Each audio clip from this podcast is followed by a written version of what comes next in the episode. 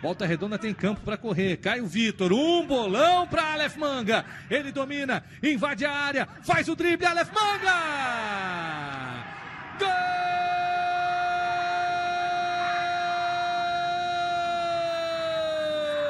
Sejam bem-vindos ao programa que fala sobre futebol de base. O meu nome é Ingrid e estou aqui com Daniel e João Ézio. O João atualmente trabalha junto ao departamento de futebol do Volta Redonda e também gerencia as unidades franqueadas do clube. Esse vai ser um papo descontraído sobre a visão que temos hoje da base e como ela vem exigindo espaço e conseguindo muito bem.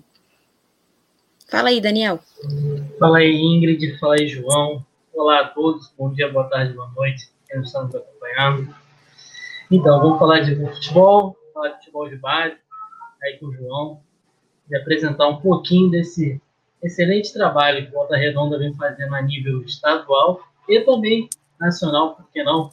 E de trocar uma ideia sobre aquela grande campanha do Voltaço na Copinha em 2019 e também é, a volta do clube a botar jogadores no mapa do futebol, né? A gente vai citar aí no decorrer da nossa nosso programa. Boa noite, boa noite Ingrid, boa noite Daniel, é, os ouvintes aí do programa Na Base da Bola, que agora eu também sou um ouvinte, né? gostei muito do projeto, acho importantíssimo o debate da base, o, o canal para que isso seja debatido. Estou aqui à disposição para a gente poder trocar uma, uma figurinha aí, falar um pouquinho de futebol, que é o que a gente sabe fazer, né? Então, assim, é um prazer participar aqui com vocês. João, primeiro compartilha com a gente como aquela criança apaixonada pelo campo e bola chegou hoje ao trabalho no futebol. Pois é, Ingrid. É, minha história, eu sou de Minas Gerais, uma cidade chamada Bar, é o polo moveleiro do Brasil. Sempre envolvido com, com futebol. Cheguei a, a jogar, mas me machuquei muito cedo, me contundi muito cedo. Também não tinha qualificação para ser um jogador expressivo e sempre a minha vida ela se confunde com futebol, sabe? É, meu pai nunca gostou de, de futebol. Eu tinha um tio apaixonado por futebol que foi meu grande incentivador, minha mãe também. Então, desde muito novo, é, sempre nos campos de futebol. E quanto fui crescendo, é, o interesse em aprofundar foi aumentando então, quando chega por volta dos 18, 19 anos, todos os meus amigos foram cursar direito, medicina e engenharia. Eu falei com a minha mãe: vou para o Rio de Janeiro estudar gestão esportiva. Ela achou o máximo, os meus amigos não entendiam, eu também não entendia muito bem o que estava por vir. Né? Te confesso também que no, no período acadêmico, antes de existir a gestão, o que me me deixava mais próximo do futebol era a fisioterapia. Eu não tinha capacidade de ser um médico, como minha mãe quis. Falei, vou fazer fisioterapia para poder ingressar no mercado do futebol. Fiz três períodos de fisioterapia, estudava de manhã fisioterapia, gestão esportiva à noite. Quando chegou no terceiro período, eu vi que não dava para mim. Então, segui na, na carreira de gestão. Me formei em 2006, primeira turma de gestão esportiva do Brasil tinha vinte e poucos anos, ainda muito cru. Né? Então, quando eu acabo de formar, é, um grande amigo na minha cidade, ele pensa em montar um centro de treinamento, me convida, eu tinha 21, 22 anos, para esse desafio. Voltei para Minas, é, fiquei quatro anos lá no, no centro de treinamento, hoje é um time parceiro aqui do Volta Redonda, e quatro anos lá, e daqui a pouco o América Mineiro me chama para supervisionar a base. Eu sempre fui muito pautado na base, sempre muito próximo. Fiquei alguns anos em, em Belo Horizonte, depois fui emprestado por Contagem para ser superintendente do futebol, já com beirando os 30 anos, hoje eu tenho 36. E desde 2015, aqui no Volta Redonda, a gente assume um clube em 2015, a gestão atual, um clube completamente falido, um clube sem perspectiva, né? E graças a Deus hoje aí nós estamos há 4, 5 anos superavitários. Fomos campeões brasileiros invicto em 2016, é, algumas boas campanhas no Campeonato Carioca, é, algumas boas campanhas batendo na trave para o acesso na, na Série C, onde a gente ocupa hoje o, o posto de, da terceira divisão. E assim, é, o futebol e a minha vida elas são atrelados. As pessoas me veem na rua, isso desde muito novo. É, fico até brincando que talvez as pessoas não saibam que eu sei de política, que eu sei de assuntos gerais, porque as pessoas só vêm até mim para falar de futebol. E isso eu acho fantástico. E assim a vida inteira, sabe, Daniel? As pessoas me veem na rua, isso desde moleque. Ninguém conversa comigo outro assunto sem ser futebol. Eu sou feliz por isso, graças a Deus. É, um sonho, um sonhador do interior de Minas Gerais, consegui ingressar no, no mercado de trabalho e, e, sou muito feliz e muito realizado na, na minha profissão. Com certeza, né, João? É, assim, as, as pessoas, a gente, ela cria um perfil, né, da gente. O cara do futebol, o João não tá ligado a outras coisas ali e tudo mais, é reconhecido pelo que faz, faz muito bem, né, que nem você falou aí, Volta Redonda vem numa ascensão, o clube, e é bom te ver o trabalho do Volta Redonda, é um trabalho contínuo, né? Porque você olha aquele time que fez, fez a, a, a, melhor campanha da história do clube na Copa São Paulo, 2019, comandada pelo Neto, e o Neto faz um grande carioca agora no profissional. Então, leva o Volta Redonda a uma semifinal de estadual, depois de uma primeira fase retocável, vamos dizer assim, aí revelando jogadores. E, e ver o clube também é, voltando a, a ser um, um, é, um, celeiro, digamos assim, né? Antigamente a gente viu o clube lá atrás, ah, o Volta Redonda não estava revelando tanto, às vezes não tinha muito garoto saindo da, da, região, era muito pouco, hoje você vê um, você vê um atleta, a gente contando na Europa, você vê tem um Lucão jogando no profissional do Vasco, você vê o Matheus aí recentemente contratado, firmou contrato com o Vasco também. Então você vê que além do, do, do trabalho em termos, em termos, de resultado, tudo vem revelando. E vem agora essa grata surpresa de estar tá revelando também um treinador. Né?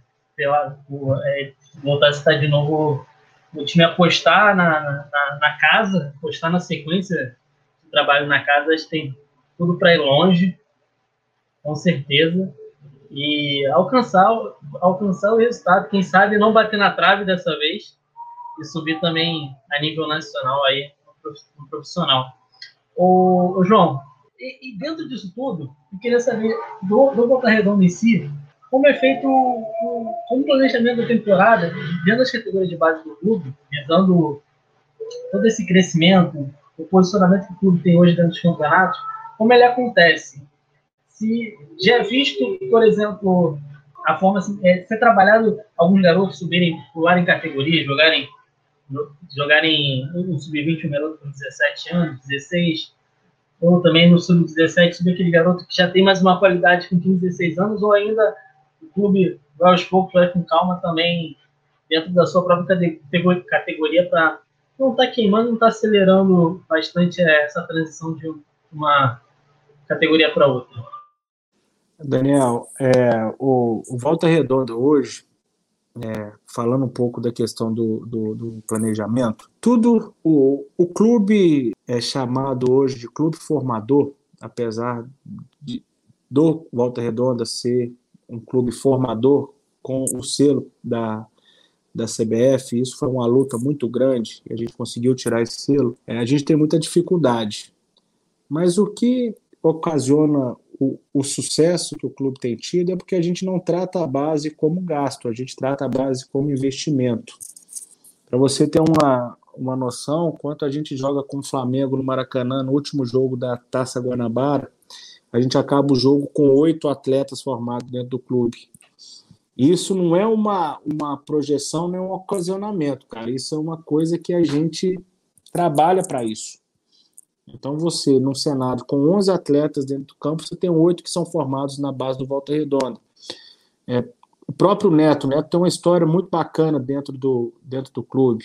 Né? O Neto é, chega no Volta Redonda junto com essa gestão e, e passa por, é, por grandes momentos, por momentos de dificuldade também. Você citou o caso do Matheus ontem, que a gente consolidou aí a, a situação com o Vasco. A gente tem um atleta que tivemos um, um judicial aí que foi uma coisa muito ruim, mas que saiu daquela Copa São Paulo de 19 direto para Barcelona, sabe? Então, assim, o trabalho, cara, ele é muito municioso. É porque a gente não tem muita mão como os grandes clubes têm, sabe? Eu te digo que o Volta Redonda, dentro dos clubes considerados menores, ele tem uma estrutura muito boa. Não nos falta absolutamente nada.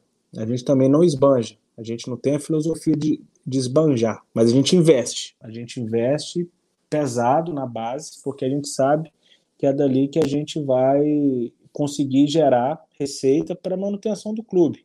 Né, principalmente em momentos de pandemia, clube considerado pequeno, não ter tido uma demissão, não ter tido atraso salarial, então você vê que as coisas estão indo pela tangente boa, né? E sobre a outra, a outra pergunta, o, Walter Redonda tem uma filosofia, isso é implantada há bastante tempo pela gente. A gente não tenta queimar etapas dos atletas, sabe?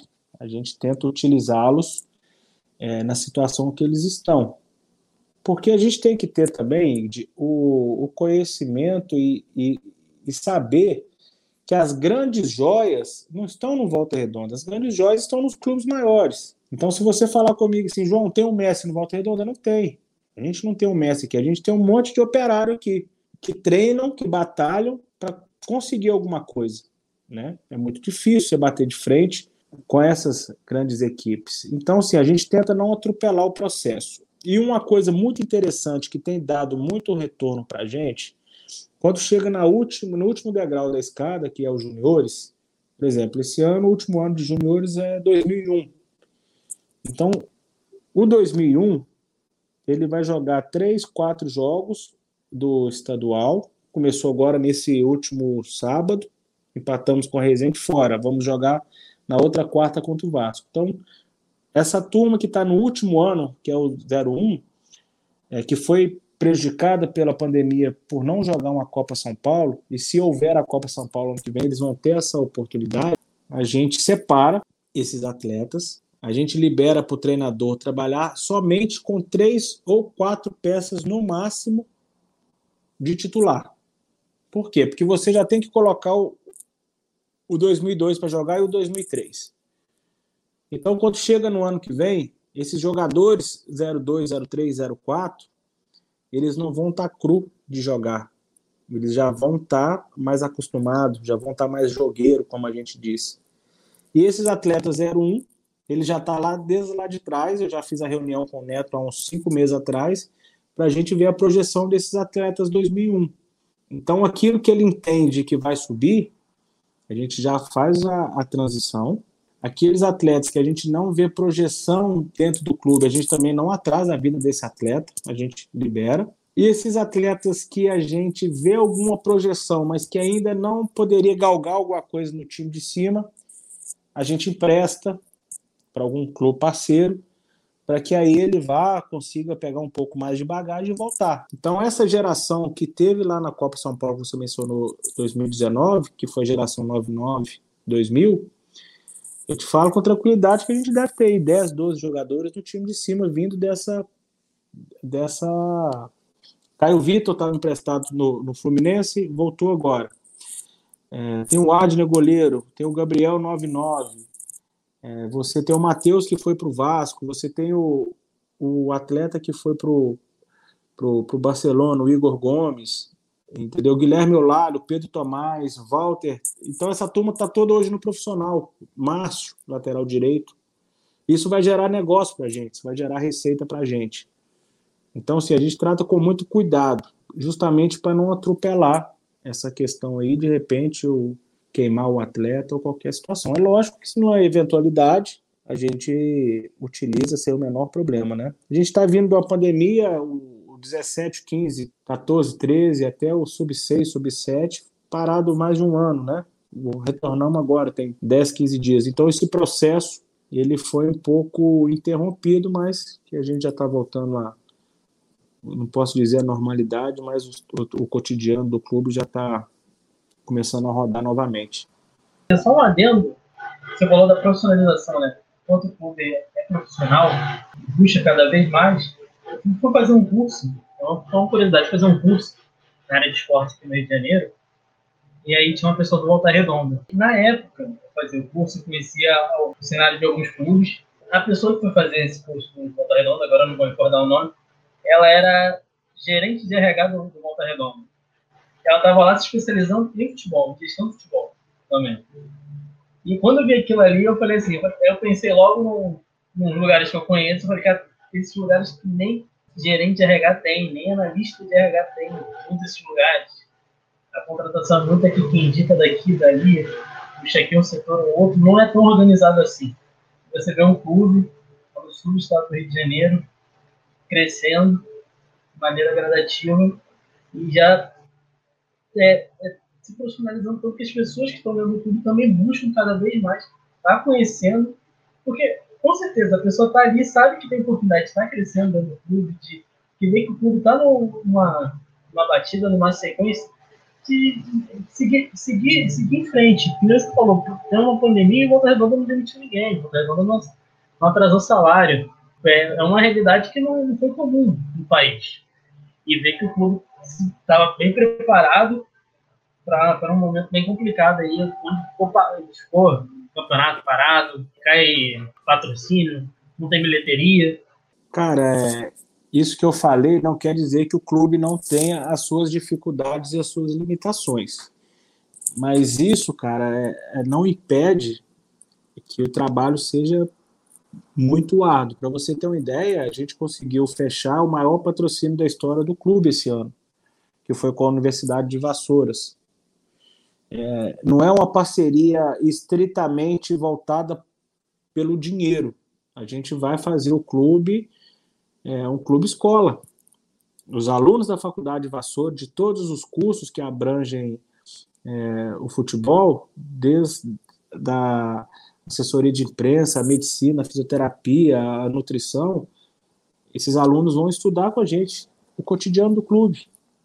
Então você vê que é uma é uma parceria, Ingrid, que ela transcende a questão de, de dinheiro. Foi a maior é, venda do patrocínio do clube da história, mas que ela é muito mais importante por, por conta disso. Ela vai dar matéria-prima para o Volta Redonda poder se aprimorar dentro do, das suas necessidades, né? O clube tem, tem os setores todos é, divididos, como eu te falei, é um clube que todo mundo faz de tudo um pouco todo mundo se ajuda. É, se você pegar, o Daniel falou sobre recursos humanos, se você pegar o recursos humanos do Flamengo, deve ter lá 50 pessoas. Volta Redonda é duas, três. Então, sim, existe ainda aquela discrepância, mas a vontade ali, a determinação, a correria, tá todo mundo sempre se ajudando é, dentro do clube. E é muito prazeroso, muito prazeroso ver que que as coisas estão fluindo bem, que a gestão está indo bem, que os resultados em campo principalmente aparecem. É, a gente está num, num, ano muito complicado, questão de, de dinheiro, mas está dando para equilibrar, as contas estão equilibradas, o salário em dia. Isso faz toda a diferença no futebol. Quando você convida um atleta para vir para o Volta Redonda, e ele faz, é natural o, o círculo de, de amizade, e ele faz a consulta, ele vem, porque ele sabe aqui que ele não vai não vai ser sacaneado, que ele vai receber, que ele vai ter estrutura para ele trabalhar, que ele vai estar tá, tá pertinho. Você vê, o Daniel eh, comentou e é verdade. Quem imaginaria que o Volta Redonda seria líder quase que todas as rodadas do Campeonato Carioca? Vocês imaginavam? A gente sabia que a gente poderia brigar por isso. Né? Só que você está lidando com um clube que tem uma folha anual de 10, 12 milhões e o Flamengo tem 900 milhões, entendeu? Então, assim, e eu assistindo ao jogo, eu estava na semifinal, eu infelizmente contraí o Covid, eu não pude participar, e eu vi a narração do, do Premier e o Tita falava assim, Daniel, toda hora. O Volta Redonda está tomando o sacode porque quer jogar de igual para igual. O que, que ele quer que a gente faça? Ele quer que a gente dê porrada e fique lá atrás para não tomar de 10? A gente não vai fazer isso. E nós fizemos o gol com um minuto de jogo, por conta de 30 segundos, a história seria outra, entendeu? Então o futebol tem isso. A gente vai jogar contra o Fluminense em Saquarema, fizemos uma boa partida, ganhamos de 3 a 2 ganhamos do Vasco. Né? Empatamos com o Botafogo jogando bem. E, e assim, a gente trabalhou muito. A gente trabalhou 60 dias para a competição. Então, quantas pessoas estavam lá nas suas férias e a gente estava aqui trabalhando. Então, o resultado vem. O resultado de quem trabalha vem. Com certeza, até porque a gente está falando de um trabalho que envolve pessoas com seriedade, então ele vai dar frutos. E falando em venda dos jogadores, queria saber a sua opinião é, sobre a situação dos clubes que acabam precisando, como saída financeira mesmo, acelerar o processo dos meninos e mandá-los logo ao profissional, se existe, na sua visão, alguma outra saída. Claro que assim, a gente tem muitos exemplos de jogadores que foram profissional, voltaram aos treinos das categorias de base e a gente já tocou nesse assunto por aqui, no episódio que gravamos sobre a base do Galo. E dentro do futebol carioca mesmo, a gente tem um caso recente do Rodrigo Muniz no Flamengo, que já foi integrado ao elenco profissional, voltou aos treinos sub-20, consegue boas participações no elenco profissional quando se apresenta. Ingrid, é, essa pergunta é muito boa. A gente teve um episódio no Flamengo, a questão do Lincoln, parece, né? Que se sentiu diminuído por, por pisar no profissional e e de repente ter que fazer um jogo pelo, pelo sub-20. A venda do atleta é importante, ela é necessária. O Volta Redonda tem a consciência que ele é, não vai concorrer com os grandes, a gente está aqui para alimentar os, os considerados grandes, para fazer negócio. Volta Redonda não faz negócios é, de forma que. Eu, eu, li até, foi muito interessante, o, eu li a matéria sobre o caso do Aleph Manga, foi emprestado agora para o Goiás, uma compensação financeira para o clube. E o presidente do Goiás fala que o Volta Redonda teve uma mão de ferro. O que é uma mão de ferro? É você zelar pelo seu patrimônio. O jogador é o patrimônio que o clube tem. E você tem que. Tem a parte esportiva, que é muito importante, tem a parte financeira também, que sem dinheiro você não faz futebol, não adianta. Então, assim, é, nós tivemos todo o cuidado. A gente teve uma, o próprio Aleph, a gente teve desde o início da competição muita especulação, mas chamamos ele e falou: irmão, só vai depois que acabar a competição. Isso gerou um retorno financeiro para o clube, que não é o ideal, mas ele sai emprestado e com o passe dele fixado. Será que se o Goiás entender que é um jogador que possa ajudá-los novamente, eles, eles virão exercer o, o, o poder da compra do atleta. O próprio Matheus no Vasco, o próprio Marrone. Então, assim, é necessário é, que, que exista essa, essa comercialização. É importante, é necessário. O futebol ele precisa de dinheiro para respirar. Mas para que você consiga fazer isso, você tem que tratar o atleta. O atleta é um passivo do clube, é um ativo do clube, que você tem que tratar para gerar frutos. Ah, o, o Volta Redonda ele prepara jogadores para o comércio exterior? Sim, prepara. Mas ele prepara também para você fazer boas competições. Ele prepara para você chegar na Copa São Paulo com 156 times e terminar em, em sexto, sétimo. Sabe? Ele prepara para jogar um campeonato estadual e, e terminar na quarta colocação geral. É, se você pegar, eu não sei o número de cabeça, mas eu te digo que nós temos aí tranquilamente uns 20 atletas em parceria com os grandes clubes do Brasil, desde o sub-11, sub-12 até os juniores, sabe?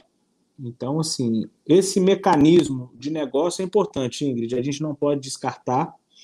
A gente precisa é, de dinheiro, de monetização para poder é, trabalhar né? Só que a gente tem o diferencial, que a gente recebe, mas investe. Então, por exemplo, esse percentual que o Vasco exerceu de direito de compra ontem, os 70% pelos 600 mil, esse dinheiro vai ser regressado para a base.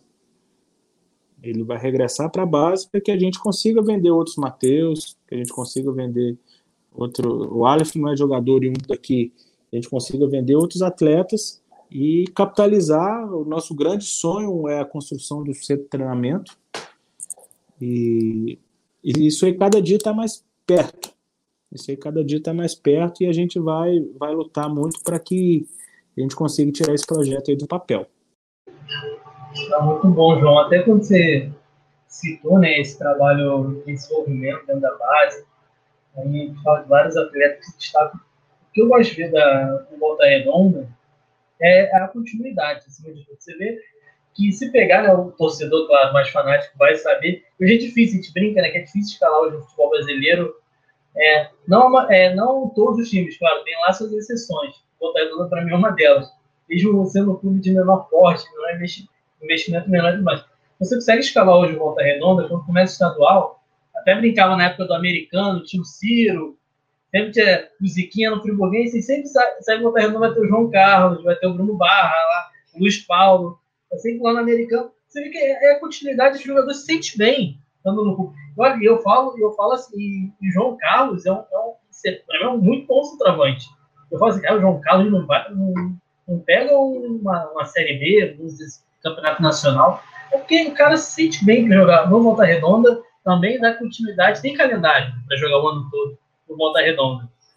Cara, o, o mais importante, Daniel, é a questão do calendário. A gente hoje é, consegue ter essa, essa situação porque o time conseguiu esse calendário, porque não é fácil. O, o João Carlos hoje, para você ver como é que são as coisas. João Carlos, nós emprestamos ele por 15 dias para jogar lá o São Bernardo, para jogar a segunda do Paulista. Fez até gol ontem. Então, sim, ele vai mais volta. E o clube, cara, ele propicia isso, que as pessoas se sintam bem. Volta Redonda é uma cidade muito boa de se viver muito boa de se viver. É, eu sempre brinco com a minha esposa. Assim, esse ano eu tive duas propostas para ir embora daqui, mas eu não fui, porque eu me sinto bem no clube, me sinto acolhido no clube. É legal, a gente fica lisonjeado pra caramba, é legal pra caramba. Quando você, pô, o cara te liga, um clube maior, uma divisão maior, mas quando você coloca no papel, a cidade é muito boa, a direção do clube é muito bacana, o pessoal da cozinha te, te acolhe como filho sabe? Esse calor que tem aqui no clube é legal, cara. Eu fiquei 15 dias acamado com a Covid. A cada 10 minutos eu recebi uma mensagem do, de alguém dentro do clube, do presidente, do porteiro, do faxineiro, do atleta. Então isso, Daniel, pesa muito. Não estou te falando que o Volta Redonda é o melhor clube do mundo, não é isso. Mas aqui o clube e a cidade acolhe, acolhe bem, acolhe de forma verdadeira, sabe? Então, como você diz aí, Luiz Paulo, o, o, Bruno, o Bruno tem mais de 15 anos de clube, o, o próprio Luan, o nosso zagueiro, sabe? Então, assim, o Heitor veio e ficou, o Luiz Paulo toda hora recebe proposta para ir embora, veio e ficou. O João Carlos toda hora chega proposta para ele, veio e ficou, sabe? Então é por isso, é isso faz a diferença ainda, Daniel. Pode ter certeza que faz eu acredito que seja um grande diferencial, porque até eu, eu brinco conversando com amigos que trabalham em clubes também, e tinha um que trabalhava até. Hoje ele trabalhando em clube, conhecido, e ele sabe muito futebol, a gente estava conversando sobre o Volta Redonda. Ele, ele falando do Bruno Barra, eu falei, aí o Bruno Barra, ele joga todo ano, ele tá lá no Volta Redonda jogando bem, é alto nível. Eu sempre falei, acaba o Carioca sempre o escola é destaque, tirando o João, o João Carlos sempre é artilheiro, o Luiz Paulo sempre é, é o destaque do Volta Redonda, está lá no Volta Redonda, está no outro campeonato no Volta Redonda jogando bem. Então é que nem se fala, o acolhimento do clube, a estrutura do clube também, e o calendário ajuda bastante. João, vai me dar outra pergunta aqui, aproveitando esse momento do clube, e você falou sobre a transição, né? Você conversa com o treinador do time profissional e tudo mais pensa conversa já visando jogadores de 2001, por exemplo, qual vai seguir com o profissional, entre outras coisas. É, você acha que o, o contexto do, clube, até para jogar está jogando, tá jogando uma série C, é um calendário mais cheio, você acha que ajuda também na, na transição desses jogadores da base? Ou aqueles que às vezes são emprestados para jogar um estadual, um sub-20 no clube e volta, acho parado com mais caixa para jogar um nacional, acho que ajuda bastante? Até essa forma que o clube também? Cara, não tenho dúvidas, principalmente na, na ocasião em que a gente se encontra, né? Uma, uma época de, de pandemia. E a gente tem, cara, se você pegar aí o último jogo do ano passado, ano passado foi um ano um pouco atípico. A gente começa a Série B, a Série C muito bem. De repente a gente fica a 10 jogos sem conseguir uma vitória, né? E aí tem o, a, a, o a troca do comando, o Luizinho pede para se desligar, pensando no, no clube. O Neto estava no Botafogo sub-17, a gente liga, ele imediatamente vem para o clube. A ligação ocorreu, a gente estava em Tombos, perdemos lá de 1 a 0. Ele estava em São Paulo com para jogar o Brasileiro sub-17. Na segunda-feira ele se apresenta. A gente ganha de uma forma muito surpreendente, de 8 a 1 do, do Brusque, lá em, em Santa Catarina. Aí o próximo jogo, eu sei que no penúltimo jogo a gente já não tem mais chance de classificação nem de cair. Vamos jogar com Londrina, que era o primeiro do grupo aqui no, no Luso Brasileiro, com a base. A gente colocou a base para jogar. Então, assim, você pega o, o, time que jogou contra o Londrina, que era o líder do grupo, o jogo ficou 2 a 2 Nós jogamos aí, se eu não me engano, com 10 jogadores da base, dentro desse processo. Então, assim, é, essa transição é importantíssima. A oportunidade vai bater. Nós temos o goleiro Vinícius, que é um atleta geração 97, que hoje ele é o segundo goleiro, mas que teve um azar grande, porque ele seria o titular. Na semana da estreia ele se infectou. Então tivemos que trazer um outro goleiro aí às pressas, que foi o Andrei. Essa questão, Daniel, você tem que colocar os caras para conviver, você tem que colocar os caras para estar tá junto, é, no campo, é fora do campo. O Bruno Barra, cara, que cara bacana o Bruno. Bruno se converteu recentemente, sabe? Isso deu um, um ganho muito grande para a carreira dele, porque ele focou muito. O Bruno é um jogador de 35 anos, mas que tá, cara, a, temporada que ele está fazendo, os números dele, os dados dele são impressionantes. Tanto que ele tem participado, sabe? E aí você pega o, o reserva imediato dele hoje, o Alisson, que é um atleta, se não me engano, o Alisson é 99. Tá aprendendo. Você pega hoje a nossa zaga titular, o Gabriel Pereira é, com o Heitor. O Heitor é um jogador consolidado, o Gabriel é um jogador de 20 e poucos anos, 21 anos. E de repente ele estava marcando a Rascaeta, o Gabigol, o Diego, os personagens da televisão, ele estava ali, sabe? Então, sim, mas ele chegou preparado por isso, porque ele teve o processo transitório.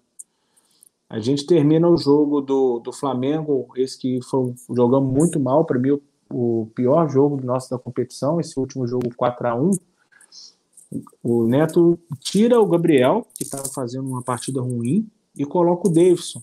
E eles eram a zaga titular do, do Juniores no ano passado.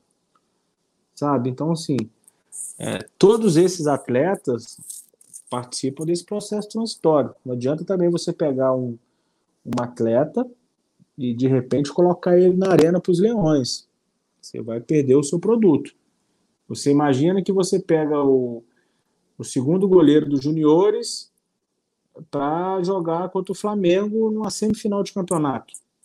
Das duas, uma. Ou ele vai ser o super-herói e, e, vai arrebentar, ou ele vai ter as falhas que qualquer ser humano teria, emocionais, psicológicas. E, e o futebol carioca, cara, tem uma peculiaridade muito grande, porque esses caras, eles se enfrentam muito na base. Então, se você pega o, o Flamengo, a Ingrid falou do, do Muniz, Vinícius Júnior. Esses caras cansaram de jogar contra. Toda hora estão jogando contra, sabe?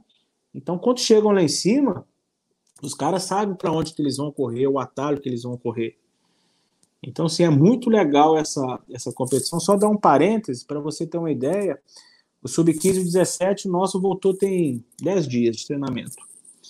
Os considerados clubes grandes pediram aí para a federação começar o campeonato. Cara, é caro você disputar campeonato, testagem toda hora, é muito caro. Então, o campeonato carioca, ele vai começar depois do sub-20. Então, a federação chamou os clubes e falaram assim: vamos fazer a Copa Rio. Não é obrigatório, mas é obrigatório o protocolo. Aí, os quatro grandes deram ok. Os considerados formadores dos quatro que irão participar, três são terceirizados. E só a Volta Redonda vai jogar. Porque eu preciso colocar essa situação de jogo para eles. Eu preciso que eles vivenciem esse jogo, esses jogos. O Sub-15, o atleta está deixando de ser criança para começar né, a maturação dele como jogador. Então, eu preciso colocar esse atleta para jogar. Eu preciso colocar o sub-16, que é uma categoria que não joga, que não tem competição, eu preciso colocar para jogar, entendeu? Então, assim, a gente tem que ter essa preocupação. É como eu te disse, isso para a gente é, é dificultoso? É, para caramba. Amanhã a gente vai fazer mais 50 testes. É caro, mas vamos jogar no sábado contra o Flamengo na Gávea e a gente vai colocar para competir. Isso para a gente é o mais importante, porque quando chegar na ponta do iceberg, o cara já joga relaxado, o cara já joga tranquilo. João, falando sobre o período da transição, a gente sabe que a estrutura pessoal do atleta conta muito e cada jogador reage de uma forma. E a gente não sabe diretamente o contexto de cada jogador, mesmo que uma assistente social ela chegue a acompanhar. É, mas, assim, na sua visão, qual é o maior desafio nesse período da transição diretamente com o jogador? Ingrid, é, o desafio ele é muito, ele transcende muito a parte esportiva, porque você lida com atletas de todas as classes sociais, você lida com atleta de todos os estereótipos e você precisa adequar. É claro que dentro de um clube você tem a fisiologia, que é muito importante, você tem o departamento de nutrição, é muito importante, você tem a assistência social, você tem o psicólogo, mas você precisa é, pegar esses atletas, cada categoria aí, vamos dizer, 35 atletas, e você precisa transformar em unidade. Porque cada jogador é do jeito. Não adianta você pegar, por exemplo, o Vinícius Júnior, ele tem um estereótipo que se ele ficar forte, bombadão, ele não vai render o que ele rende. Então você tem que ter esse entendimento. Ah, qual que é a característica principal do Vinícius Júnior? É a velocidade. Ele joga lá na parte extrema do campo, correndo, que ninguém pega. Você tem que saber como tratar isso, porque daqui a pouco você erra na suplementação dele, na carga de trabalho dele, ele vai virar um Hulk da vida e vai perder a sua característica. Entende? Então, daqui a pouco você pega um cara com o estereótipo do Hulk, diminui essa carga e deixa ele mais franzino. Ele vai perder a sua característica. Qual é a característica dele? A força, sabe? Então, isso tudo é muito dosado. Isso é tudo é muito dosado. Você chega num clube de futebol, eu já tra... na, na época minha do, do América Mineiro, jogava lá filho, teve um, um atleta que ele era filho de deputado da Bahia. O menino tinha uma vida bacana demais. E ele não estava ali porque ele era filho de deputado, ele estava ali porque tinha uma condição técnica muito apurada. Só que ele convivia com o outro extremo, o extremo da pobreza, o extremo do cara estar tá ali porque ele tem que estar tá ali para comer é um, é um meio que você lida com isso toda hora, atletas de muito é, baixo nível de rendimento. Então você tem que juntar todas essas individualidades gente, e transformar no coletivo. Então aí, como eu te falei, entra o trabalho da fisiologia, é, véspera de jogo, você faz esse levantamento da secar, como, como ele está, se ele está cansado, se ele está prestes a, a se machucar, se não está. Você tem a questão da, da nutrição também, que dosa essa questão de, de suplementação, de alimentação. Então, assim, é um trabalho bem, bem, bem detalhado.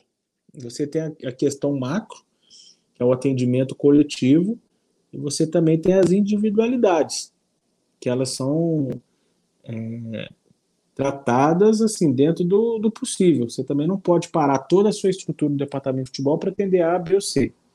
Mas você tem que dar atenção para esse tipo de gente. É, você tem atletas que é coisa mais é, impressionante, que a, a gente teve isso no ano passado. O atleta com dor de tornozelo, dor de tornozelo, não conseguia render, render, render. Fizemos tudo, colocamos o atleta de cabeça para baixo. No final das contas, descobrimos que ele não rendia porque estava com foco dentário. Então, assim, isso aconteceu com a gente no ano passado. O problema dele físico era um foco dentário. Até descobrir isso levou tempo. Ele perdeu jogos importantes, mas o futebol é isso. O futebol tem essa surpresa também. Então a parte da transição, ela parte muito por isso. Quando você entrega um jogador para o departamento de futebol profissional, você já entrega os números dos atletas. Então, por isso que é importantíssima a questão do scout, a questão da análise de desempenho. Porque quando você entrega o produto, o produto já está todo fomentado. Você não entrega um jogador no profissional sem o treinador ter todas as os números, sem todas as características, porque pode acontecer como o Daniel falou, daqui a pouco a oportunidade vai surgir, como surgiu nesse campeonato estadual para atletas da, do sub-20, e ele tem que chegar e ele tem que jogar e, e não tem muita saída. Então essa questão toda de desenvoltura do, de cada atleta, Daniel, isso é tudo é, anotado.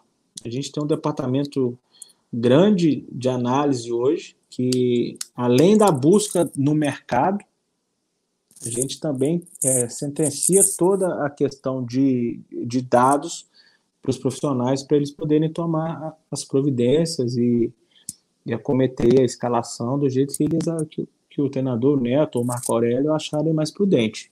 É, até dentro disso, né, vai encaixar um pouco minha pergunta. Primeiramente, até você falou desse, desse investimento que o Google faz né, na parte da, parte da inteligência de mercado e receber resultados, né?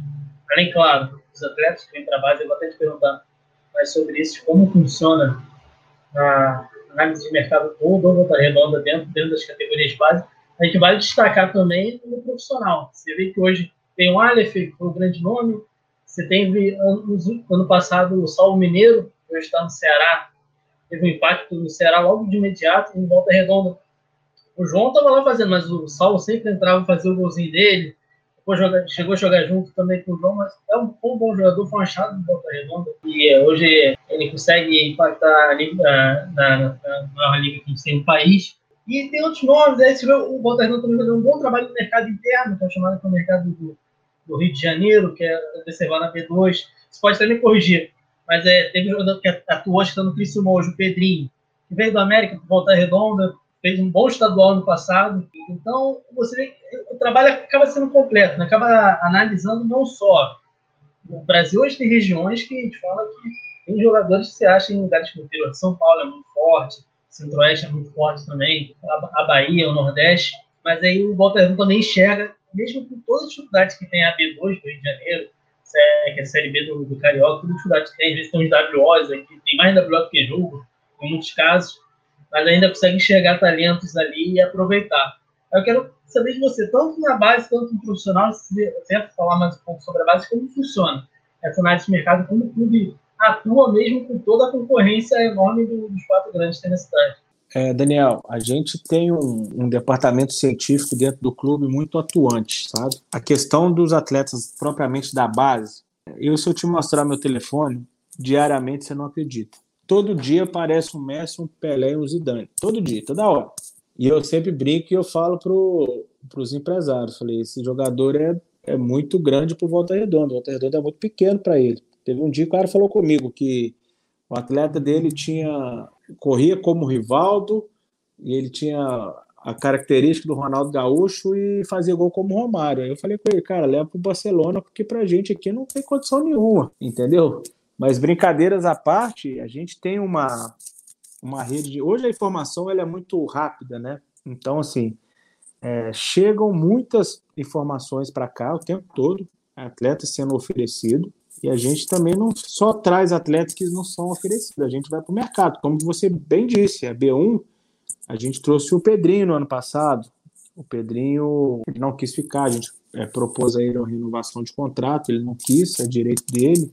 Né? Então você vê o próprio, próprio esse ano, a gente traz o Andrei do, do Sampaio Correia, o Regis, aquele atleta em São Paulo, estava no Sampaio Correia, a gente trouxe para cá para tentar dar uma que nada na carreira dele, infelizmente não fomos felizes com, com essa situação, todo mundo sabe do, do extracampo que, que não vem ao caso, né? Então, assim, a gente tem jogadores na base em parceria com, com o Sampaio Correia, com o Serra Macaense, então, como a gente tem esse entendimento, Daniel, é, de abastecer os clubes grandes, os clubes parceiros também nos abastecem, sabe? Porque são negócios feitos em parceria.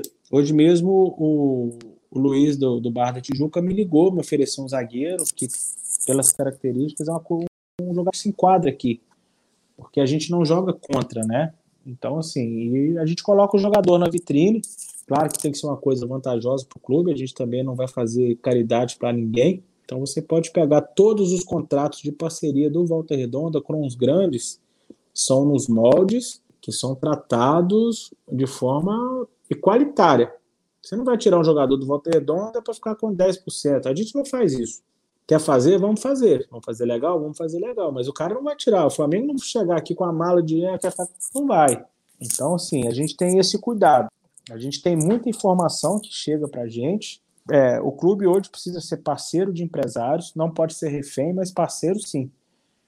Então a gente tem dois ou três empresários que têm uma captação no Nordeste muito forte. Volta Redonda deve ter 10 a 15 atletas do Norte-Nordeste, sabe? Então vem, vem para o período avaliativo, correu tudo bem, fica no clube e a gente vai fazendo assim.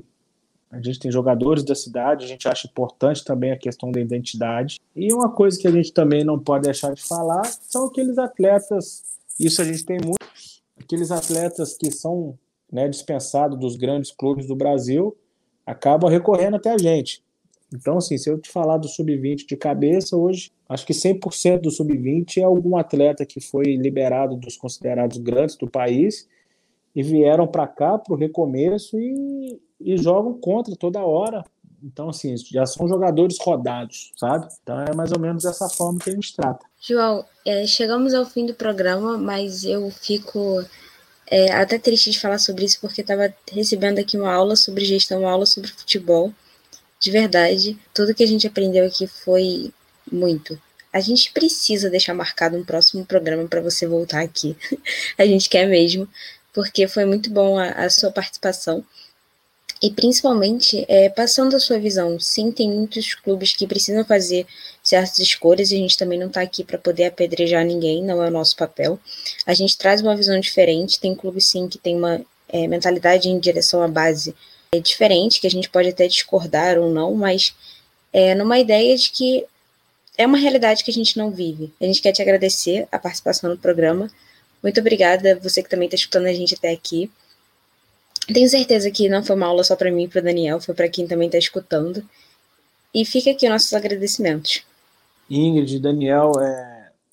quando a gente fala daquele assunto que a gente gosta, passa muito rápido. É, é longe de mim querer dar aula, não, não, não tem nem esse, essa capacidade. Eu sou um operário da bola, sou um cara que amo o que eu faço. Eu acho que o mais importante é, é você tratar com amor, mesmo amor que, que você e o Daniel tratam com o programa, a gente vê no, nos olhos de vocês. Falar de futebol de base é necessário. Esse espaço que vocês é, nos dão é muito importante. Tentar os três pontos dentro de casa, bola perigosa para Volta Redonda. Gol!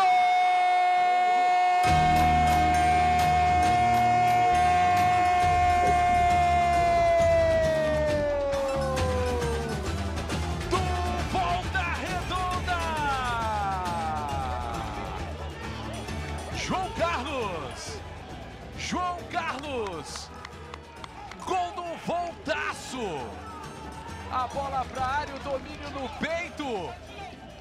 Estufa a rede do Vasco.